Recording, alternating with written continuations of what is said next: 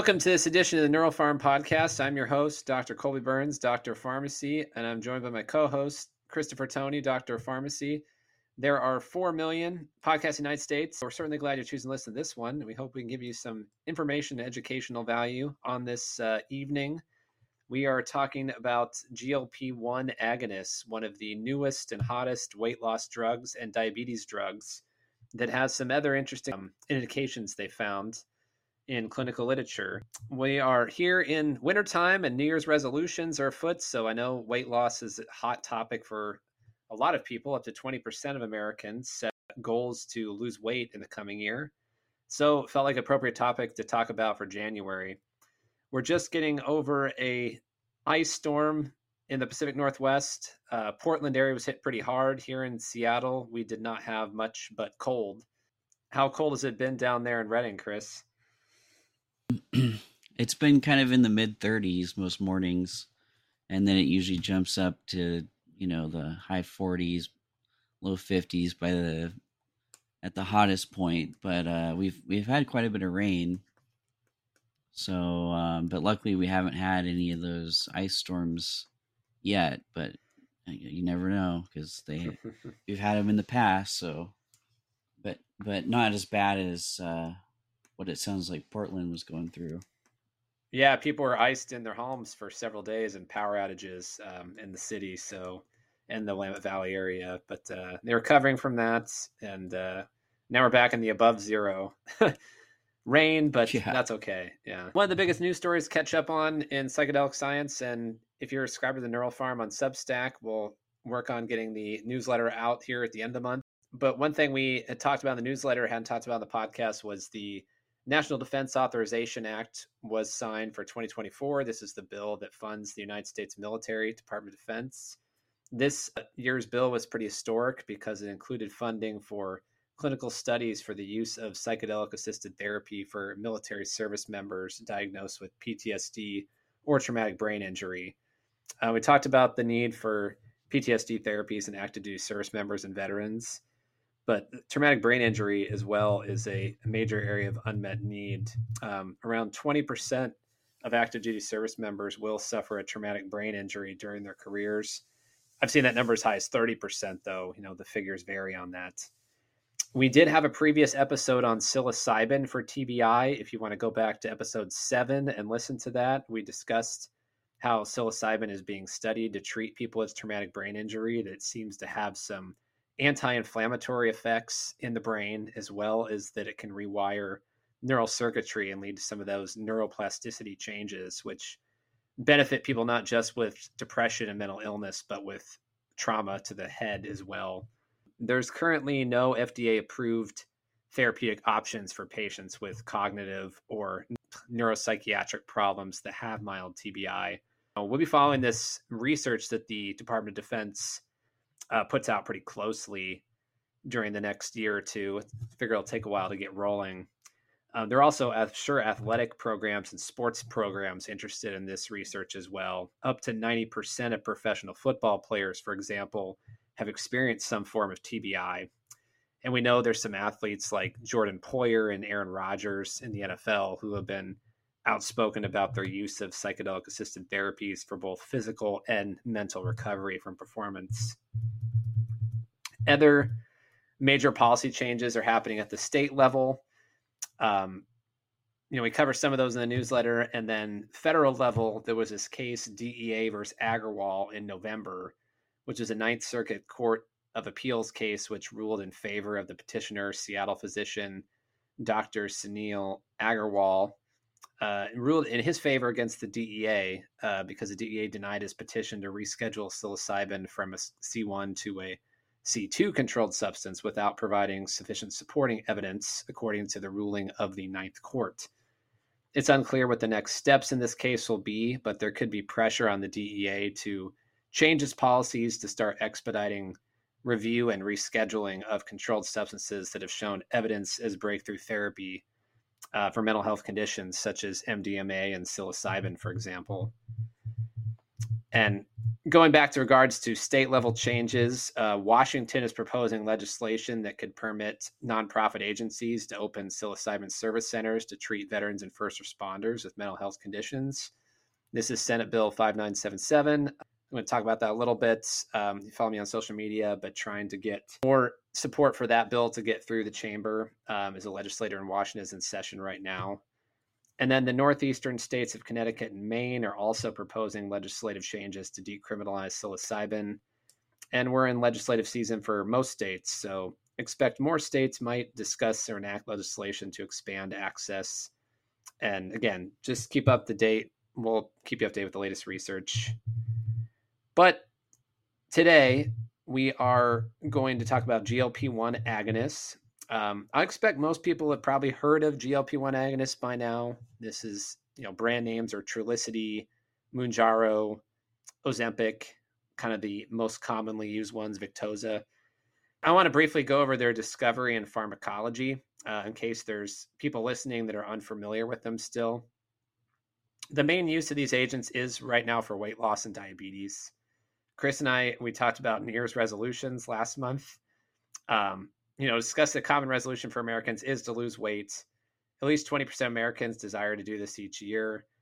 And right now, 70% of Americans are either obese or overweight, as defined by a body mass index greater than 25. We talk a lot about the mental health and addiction crisis that is going on in the United States. Obesity is commonly described as the other health crisis we face. It's linked to a whole host of other health complications, including metabolic dysfunction, cardiovascular disease, chronic pain, depression, and potentially shortened lifespan, and definitely a shortened health span for people. So that's one of the reasons these drugs are really important. And there's also interesting potential of GLP 1s as being useful to modify behavior, which could play a role in addiction and cravings. Uh, I did mention last month about an article on GLP 1s put out by the business journal Morgan Stanley that showed that GLP 1 agonists had the potential to disrupt the entire food industry. As anecdotal research shows that 60% of users of GLP 1 surveyed reported reducing candy and alcohol consumption while on the drugs, and 40% increased consumption of fruits and vegetables, and 30% increased exercise. Walmart also put out kind of a uh, cryptic press release in October stating they have data that their pharmacy consumers who use GLP 1 agonists are buying less food at their stores. Um, there wasn't a lot of detail here, it was kind of vague. Also, find on a side note, it's interesting that big companies are using and tracking healthcare specific data to make these kind of observations. I'm sure Walmart is not the only one doing this. Um, Sativa Society, where healthcare delivery is becoming sort of retailize and big business. I'm confident Amazon is growing a pharmacy and using you know pharmacy data to drive sales or strategy in other areas, which you know to me feels like a little bit of a conflict of interest. Um, I feel this is a argument in support of using independent pharmacies. That if you care about your healthcare privacy, to use um, an independent pharmacy or other service that won't sell your data. Yeah, definitely, I agree. I think um, you know these big businesses kind of overstep the line a little bit and uh, uh, it basically is a violation of HIPAA to use your health information uh, for non-health related purposes. Um, but yeah, I know with independent pharmacies, you know, their goal is focused on the patient's well-being, and they never uh, have a reason to sell your information or um, give give your health information to other people.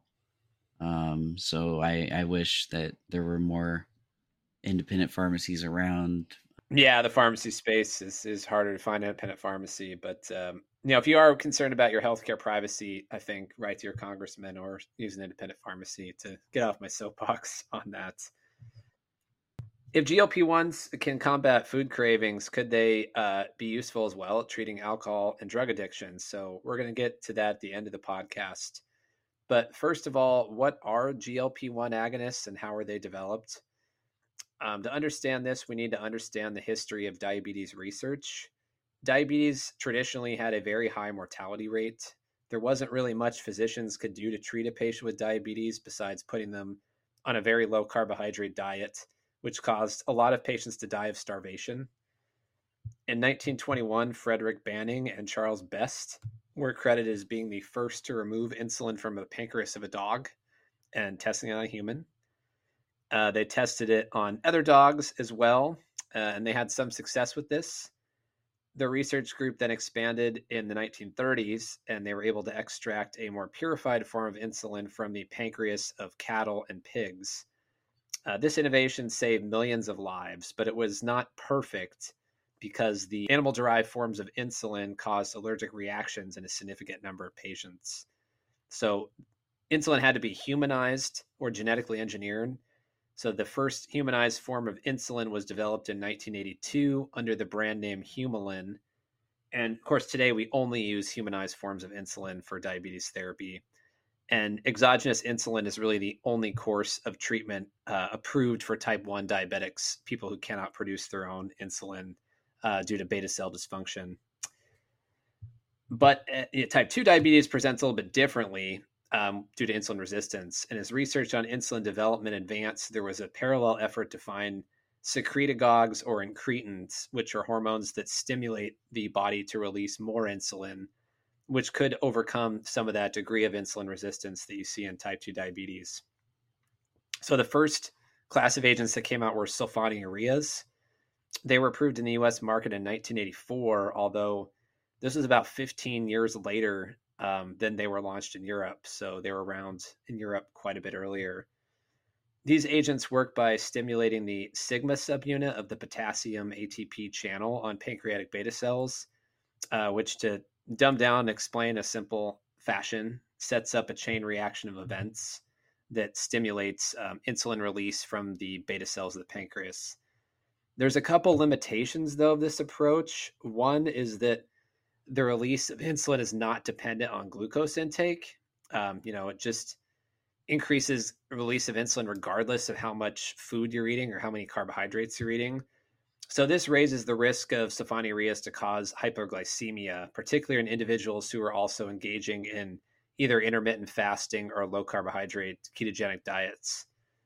The other problem with sulfonylureas is that uh, sensitivity tends to decline over time. Patients are said to become more resistant to their effects, and A1C and blood sugar reductions associated with sulfonylureas tend to plateau. You know, um, the time period of that seems different from patient to patient, but it is a common theme that they'll become less effective over time in lowering A1C. There were several hypothesized reasons for this. Um, I'm not going to get into all of them for the purposes of the podcast, but again, it's a limitation to the approach of sulfonylureas, and they've really fallen out of favor. Um, other than the fact that they're inexpensive, there's not a whole lot of other positives of sulfonylureas when there's better agents out there. So, research into other secretagogues led to the discovery of glucose dependent insulinotropic peptide, or GIP, in 1964.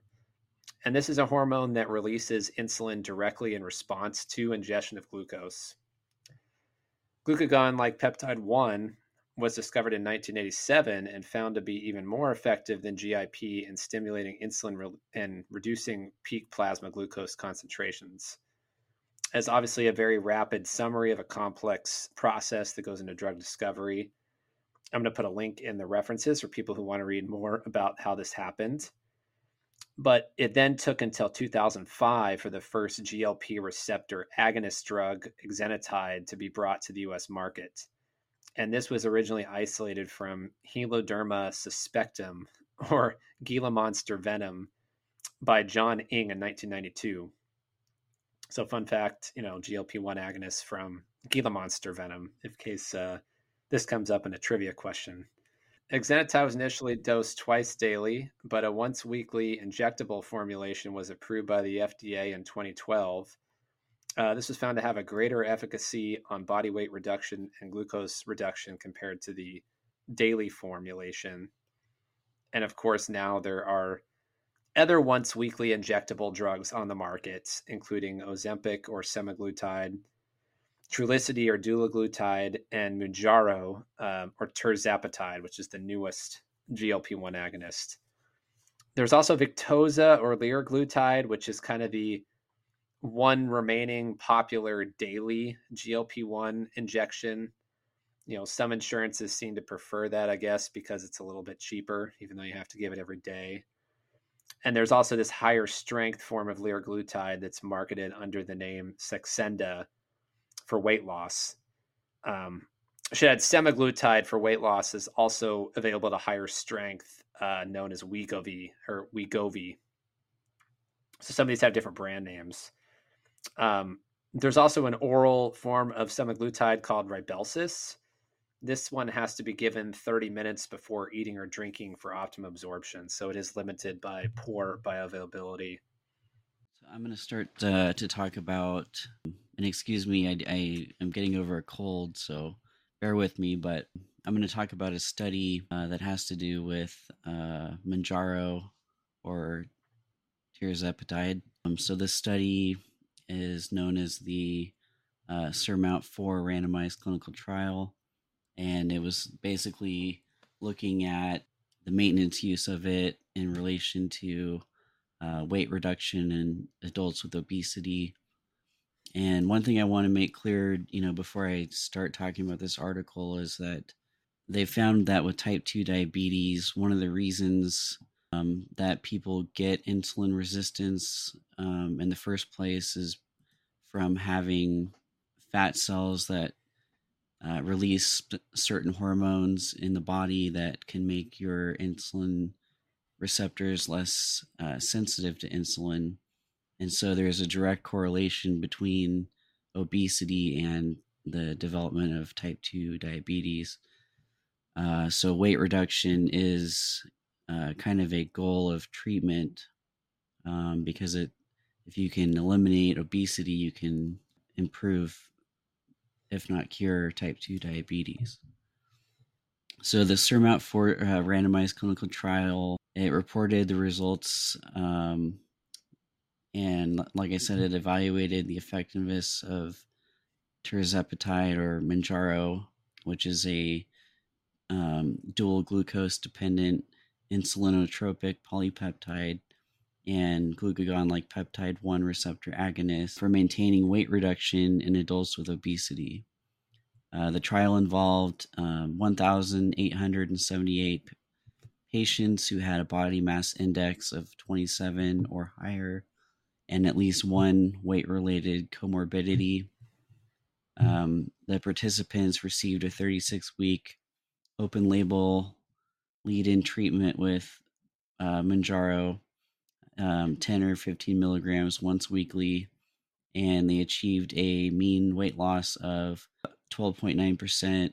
Um, they were then randomly assigned to continue with Mounjaro or they were switched to placebo for another 52 weeks. And the primary outcome that they measured was the percentage of change in body weight from week 36 to week 88. So the trial found that uh, patients that received Mounjaro was superior to the placebo in maintaining weight reduction. Uh, the mean percentage change in body weight from week 36 to week 88 was negative 0.5%, with Mounjaro 10 milligrams uh, negative 0.6% with 15 milligrams and 7% with placebo. The main difference between uh, Mounjaro and placebo was negative 7.5% uh, with a 95% confidence interval uh, for Mounjaro, 10 milligrams and negative 7.6% for Mounjaro, 15 milligrams. And the proportion of participants who maintained at least a 5% uh, weight loss from week 36 to week 88 was 92.4% with Mounjaro 10 milligram and 91.8% with uh, Mounjaro 15 milligram and about 45% with placebo. So Mounjaro, it also improved uh, several cardiometabolic risk factors such as um, glycemic control, uh, blood pressure, lipid levels, uh, compared to placebo. And the most common adverse effects uh, that they saw uh, with patients receiving Mounjaro were um, GI related, such as nausea, diarrhea, and vomiting, um, which were mostly mild uh, to moderate, and they were transient, meaning that they didn't last uh, very long. So the authors concluded in the in the study that Mounjaro was effective and generally well tolerated for maintaining a weight reduction in adults with obesity. Uh, they suggested that uh, Mounjaro could be a potential treatment option for obesity and its related complications. So, uh, a good medication for treating diabetes, but also an underlying cause of it, which is obesity. Um, however, there was another trial that came out um, that basically uh, talked about the downside of these miracle drugs. It's been shown to reduce body weight and improve uh, glycemic control, but they may also cause um, significant loss of lean mass, uh, which includes muscle and bone. Lean mass is associated with poor health outcomes and a reduced lifespan. So it's important to consider the effects of these drugs on body composition and not just body weight. Ideally, we we would hope that you know these GLP-1 receptor agonists, you know, help lose uh, fat weight and not lean muscle weight because uh, fat is the unhealthy uh, weight that we're trying to get rid of that that contributes to type 2 diabetes. So the the article cites the results of the step 1 trial uh, which tested semaglutide as a treatment for adult obesity. Um, they found that semaglutide reduced body weight by about 15% on average, but it also reduced lean mass by 3.5%. Uh, so this means that uh, lean mass accounted for 23.5% of the total weight loss, which is higher than the typical proportion of 25% observed in other weight loss interventions. And the article argues that this lean mass loss is not trivial and may have negative consequences for metabolic health, physical function, and quality of life. The article also points out the limitations of the available data on body composition changes on GLP 1 receptor agonists. Uh, most clinical trials have not included body composition as a primary endpoint, and the FDA does not require it for weight loss drug approval. Uh, therefore, the evidence on the effects of these drugs on lean mass is sparse and likely underpowered. Uh, the article calls for more rigorous and comprehensive studies to assess the impact of GLP-1 receptor agonists on body composition and health outcomes. Uh, the article concludes that GLP-1 receptor agonists have been celebrated for their uh, potency in reducing body mass but lean body mass accounts for an alarming proportion of this weight loss. Um, for patients without excess fat, this considerable risk just doesn't seem worth the minimal benefits. And then to follow up on that, there was uh, another trial called Sustain 8 trial, and it implicated that up to 40% of weight loss from GLP-1 receptor agonists may be lean body mass and muscle. So this particular article was saying that it, it could even be, you know, uh, a much greater extent of, of losing lean body mass than what we had heard from the previous study I just talked about. So the second article um, basically discusses the effects of the GLP-1 receptor agonists um, for weight loss and diabetes management on lean body mass.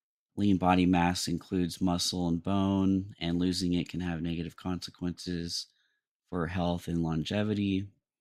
Uh, the article reviews the evidence from various clinical trials that have tested GLP-1 agonist medications such as semaglutide and uh, tirzepatide on body composition. The article suggests that the evidence is mixed and unclear, as some studies have found significant reductions in lean mass with these GLP-1 medications, while other studies have found minimal or no changes. So the article uh, points out that the proportion of lean mass to total body mass uh, may still improve with GLP-1 drugs, but indicates a better body composition. Uh, the article concludes that more research is needed to understand the mechanism and implications of lean mass loss on GLP-1 medications, and that patients and doctors should monitor body composition changes carefully when using these medications.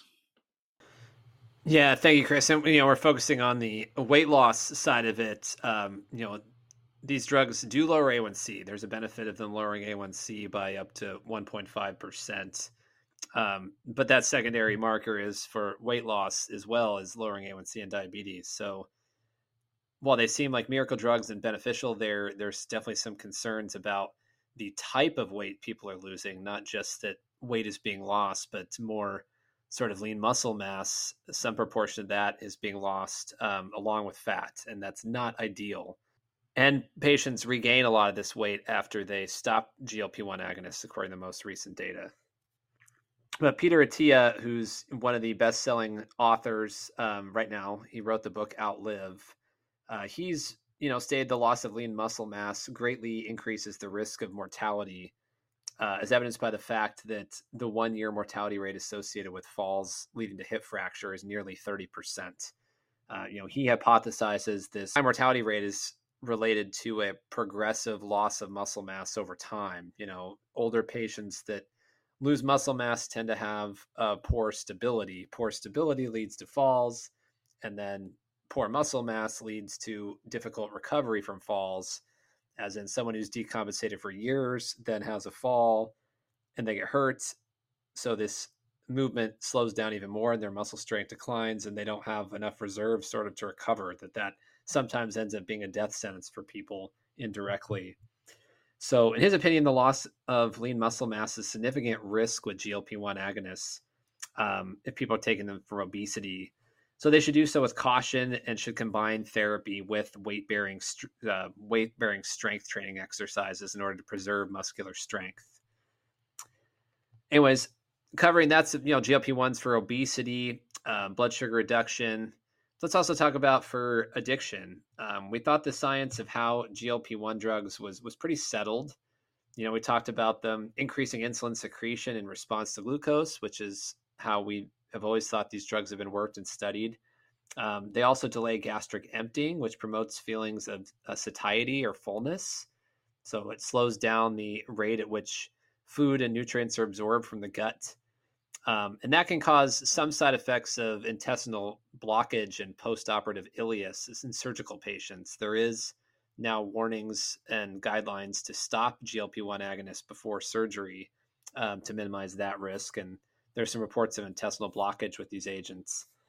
Um, but there's also maybe other mechanisms of action for these agents. You know, talking about behavioral modifications and changes in eating patterns and addiction patterns, it appears as that those um, outcomes are not really directly linked with how the drug is working, you know, to increase insulin or slow um, gut metabolism. So we know there's GLP 1 receptors in the brain and the hypothalamus, and it's thought that activating these neural receptors may silence the reward pathway that creates positive reinforcement around the use of alcohol or tobacco or eating high amounts of sugary foods. So, uh, can you tell us anything about that, Chris? Uh, I'm going to cover some key points here uh, about GLP-1 agonists for addiction. Um, so, as we discussed, you know, GLP-1 agonists are drugs that mimic uh, the effects of the hormone called glucagon like peptide 1, which is responsible for regulating our appetite, blood sugar, and insulin secretion. They're mainly used to treat type 2 diabetes and obesity, um, but they may also have potential benefits for treating addiction. Uh, some animal studies have shown that GLP 1 agonists can reduce the rewarding effects of addictive drugs, such as alcohol, nicotine, cocaine, and opioids, by interfering with dopamine signaling in the brain. It's typically dopamine release that contributes to the, the feelings of uh, reward and pleasure associated with addiction. So, if if these GLP one agonists can interfere with that dopamine signaling, then uh, it's not as pleasurable to use these substances. Uh, also, the GLP 1 agonists may reduce the responsiveness to drug related cues and stress, which are common triggers for uh, patients relapsing uh, with addiction.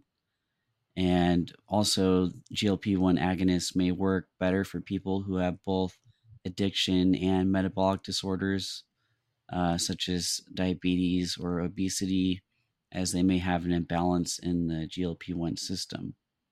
Uh, however, more human studies are needed to confirm the safety, efficacy, and the optimal dosage of GLP 1 agonists for addiction treatment.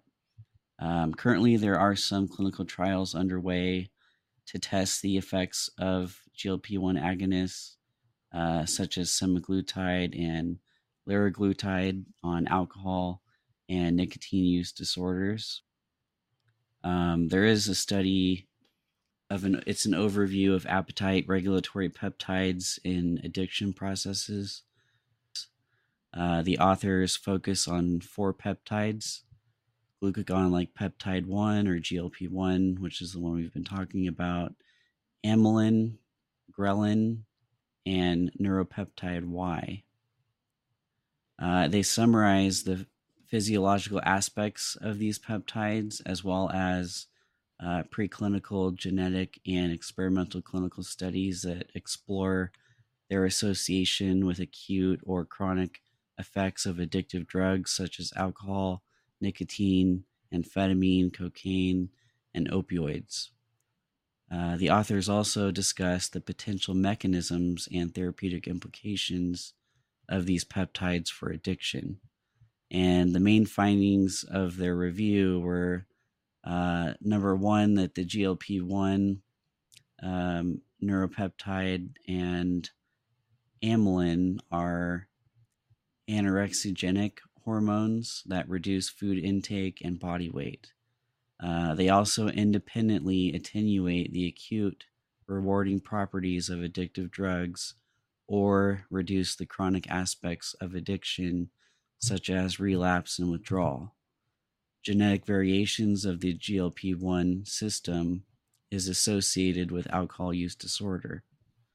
Um, GLP 1 receptor agonists have been tested in clinical trials for alcohol and opioid dependence with promising results. The second finding is that ghrelin and neuropeptide Y are orexigenic peptides that stimulate food intake and body weight. Uh, they also enhance the acute and chronic behavioral responses to addictive drugs such as drug seeking, intake, and reinforcement.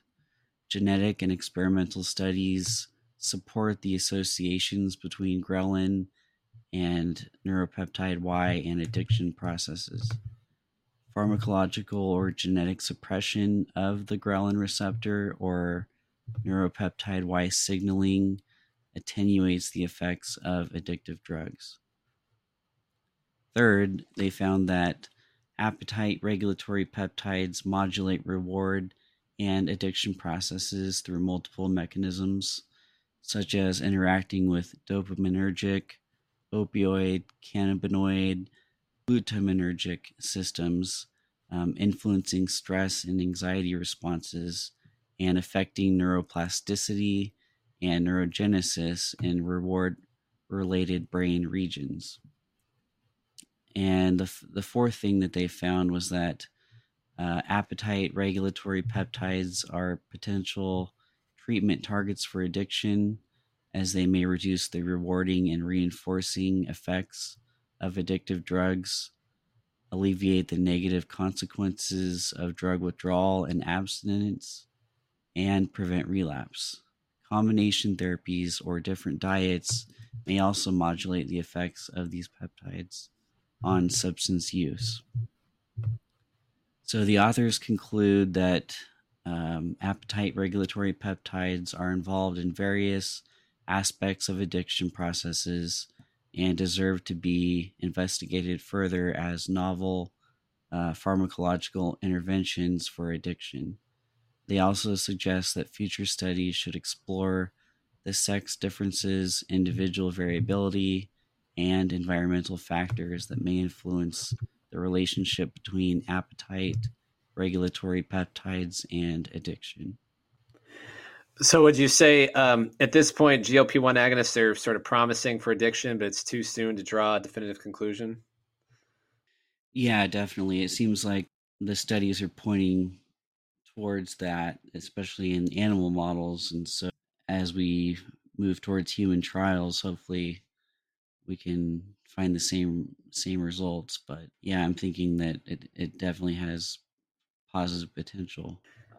Yeah, and there's two trials at UNC Chapel Hill, um, which are evaluating GLP ones for uh, one's for alcohol use disorder and the other's for nicotine use disorder. So you know they're enrolling patients now in phase two trials, and we'll see what happens. It is interesting to me this thought that maybe people that have underlying metabolic dysfunction might be more sensitive to their effects even for you know behavioral modification or addiction compared to people that don't have underlying metabolic dysfunction. Um, you know, uh, we know not everybody who smokes cigarettes is obese, for example, uh, or has high blood sugar. So, will this be as effective in that population? I don't know. So, a couple other points to mention uh, with GLP 1 agonists, uh, delayed gastric emptying may cause drug interaction by preventing absorption of other drugs in the gut. Recently, I actually heard about a case report of a patient who ingested psilocybin mushrooms in a Oregon Service Center who was taking a GLP one drug. Uh, he said he did not experience a any effect of the mushrooms. Basically, didn't have a trip at all or an experience. But about six hours later, while he was going home, is when the mushrooms essentially hit him, and he started tripping out, and he was very scared um, because he was out of the service center on the way home. You know, no support system at that place. So we talk a lot about the importance of pharmacists screening for drug interactions prior to a psychedelic session, but this is one uh, interaction I honestly hadn't considered up to this point. Uh, you know, we focus more on the effects of serotonin receptors, agonists, um, and antidepressants and stimulants and other CNS depressive medications. But you know, diabetes drugs not perhaps something we would have thought too much about, but definitely will start reading more about the interaction between GLP-1 drugs and psilocybin and other, you know, psychedelics require absorption in the gut. Uh, and whatever I can find on this topic, I'll share. And then there's also conflicting evidence on whether GLP-1 agonists either increase or decrease the risk of suicide. Uh, there's been over 200 reports to the FDA adverse events reporting system on suicidal ideation with the use of GLP-1 agonists and about 150 reports to the European Medicines Association, which is the um, European version of the FDA. The FDA uh, completed initial review of this topic uh, earlier this month. They did not find any causal link between GLP 1 agents and suicidal ideation in this review, uh, according to the press release that came out. But again, that's an initial review. They're still going through the data and looking at things and the EMA is also in the process of completing its review. And I literally read conflicting articles in this same week about GLP 1 agonists and suicidal ideation. There was one study saying that it did increase the risk of suicidal ideation. Another study said actually these drugs are protective for mental health and suicide. They tend to decrease depression and anxiety. So, the main point I believe is that if you experience any negative thoughts while on a GLP 1 agent, let your healthcare provider know immediately and make sure that is reported to the FDA that we continue to collect data around this issue. Um, you know, it's not, again, they have CNS effects that we know of. So there's potential for mental health concerns, but this issue appears unresolved at this point, still something under investigation. We covered a lot of material here today. You know, GLP ones are a lot of people are using this drugs. It's a big topic. Um, you know, fits in a little bit to mental health as well as wellness. And we talked about some of the side effects and risks, but again, not meaning to completely bash these drugs in their place in therapy because um, certainly for diabetes, they have shown tremendous efficacy but again, making sure we're balancing the efficacy with the risks and side effects so people are aware of what those are. Well, that's all. That's all we have for now. Um, thank you for joining us tonight. And next time, we're going to be talking about mescaline, which is kind of one of the last psychedelics that we haven't gotten into. Um, one of the classical psychedelics, I should say. So stay tuned for that. And then, as we promised, the endocannabinoid system, THC, CBD all that will be in the near future as well to break down how those drugs work and the receptor targets work and the whole system and pathways. Very complex, as we know. Cannabis is a plant with over a thousand phytochemicals. THC and CBD are the most common ones, and we're learning about more CBD derivatives like CBG and CBN, Delta 8 THC, Delta 9 THC, Delta 10. It's a very confusing world out there in cannabis. So stay tuned for our discussion about cannabis. But again, next time we'll be talking about mescaline first, so we can jump back to that and sort of finish off our classical psychedelic series. Anyway, make sure to like and subscribe, leave a question or comment if you have any, and we'll see you next time. Thank you. This podcast is presented for educational and informational purposes only. As licensed pharmacists, we do not advocate for the self administration of products designed to be given only under medical supervision nor do we recommend for or against the use of products listed as Schedule 1 under Drug Enforcement Administration guidance, nor do we recommend using prescription only products that have not been prescribed to you by a licensed prescriber. We assume no responsibility for any legal repercussions that may occur to the individual after the use of federally illicit substances. Thank you for listening and for your continued support of the Neural Pharm podcast. Did you know we have a newsletter and blog? Go to neuralpharm.substack.com to subscribe to the newsletter and blog. You find a variety of topics around the field of alternative mental health, including one I mentioned about seasonal affectiveness disorder recently, as well as many other topics. The newsletter covers trending topics in psychedelic science research, regulation, and policy. That again is neuralpharm.substack.com. Go there now, like and subscribe, and keep up latest updates.